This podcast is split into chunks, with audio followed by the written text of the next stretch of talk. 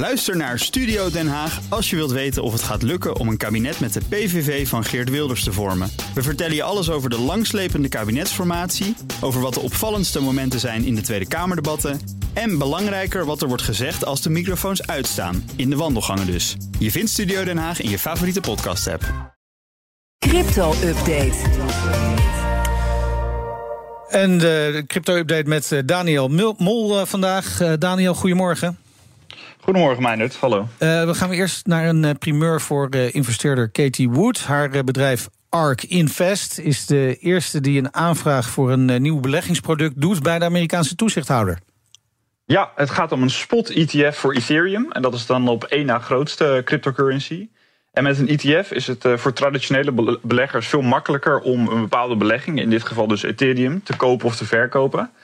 En in het geval van Bitcoin is altijd de gedachte dat dit uh, naar heel veel meer vraag gaat leiden. Ook omdat Amerikanen een ETF fiscaal voordelig in hun uh, pensioenplan kunnen opnemen. En dat is bij Ethereum natuurlijk niet anders. Nee, precies. Maar, maar kunnen we dan ook rekenen op een snelle goedkeuring voor deze aanvraag? Uh, nee, dat denk ik niet. Het gaat, dat gaat echt nog wel even duren. dit gaat om een spot-ETF voor Ethereum. En op dit moment is er nog geen enkele Ethereum van welk type dan ook beschikbaar op de Amerikaanse markt. Uh, toezichthouder SEC is best wel streng. Die is een beetje anti-crypto eigenlijk. En het lijkt eerder de voorkeur te geven aan ETF's die gebaseerd zijn op derivaten. En niet op fysiek onderpand, zoals hier wel het geval is. de verwachting is dat er in oktober een Ethereum ETF goedgekeurd gaat worden, gebaseerd op die derivaten waar ik het net over had. En dan zal de aanvraag waar we het dus nu over hebben, waarschijnlijk in 2024 pas worden goedgekeurd. Ja, is het ook interessant hoe politiek met crypto omgaat? Hè? En een eh, flinke aantal politieke partijen hebben een verkiezingsprogramma in de aanloop naar 22 eh, november gepubliceerd, de verkiezingen dan. Nemen zij een standpunt in over crypto? Valt uh, tegen. De, de, Bitcoin en, en, crypto hebben zeg maar, op een aantal individuele Kamerleden na uh, Politiek Den Haag nog niet uh, bereikt. VVD, CDA, Volt, uh, eh, SP hebben crypto helemaal niet genoemd in hun verkiezingsprogramma. En ja, als we eerlijk zijn, is dat misschien ook terecht, want er zijn nou eenmaal grotere problemen, uh, zeker nu. Toch zijn er kleinere uh, rechtse partijen die echt wel iets proberen met Bitcoin. ik denk om kiezers te trekken, toch wel. Um, ja, 21. die willen een open internet en individuele economische vrijheid. En daarbij schrijven ze dat we de innovatie van Bitcoin moeten omarmen. Uh, eh, FVD is waarschijnlijk uh, vergelijkbaar in, in hun standpunt. En dan hebben we nog de Libertaire Partij, die zijn het ook ongeveer daarmee eens. Nou ja, dat zijn toch kleinere rechtse partijen vooral. Ja, ja combinatie PvdA GroenLinks heb ik nog niet voorbij horen komen. Die, die, die kwamen dinsdag met hun programma. Wat schrijven zij?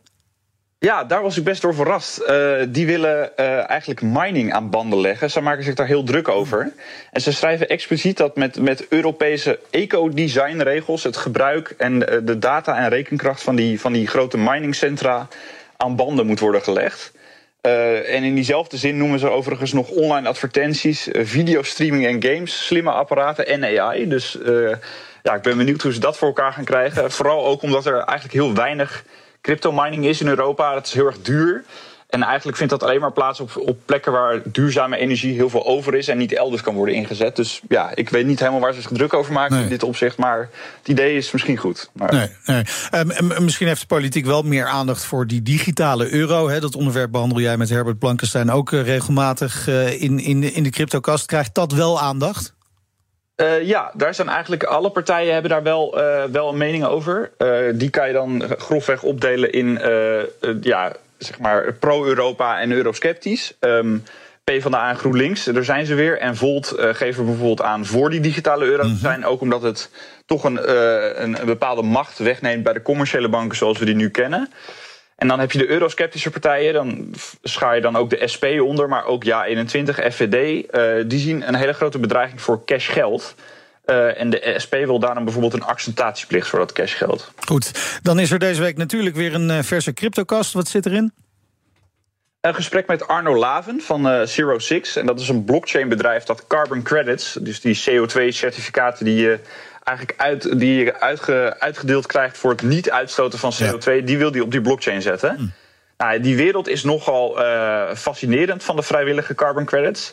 Ik ben heel blij dat ik eindelijk een, een markt, een wereld heb ontdekt die minder volwassen is dan de cryptomarkt. Dat is wel bijzonder. Ja. Er is namelijk geen centrale handelsplaats.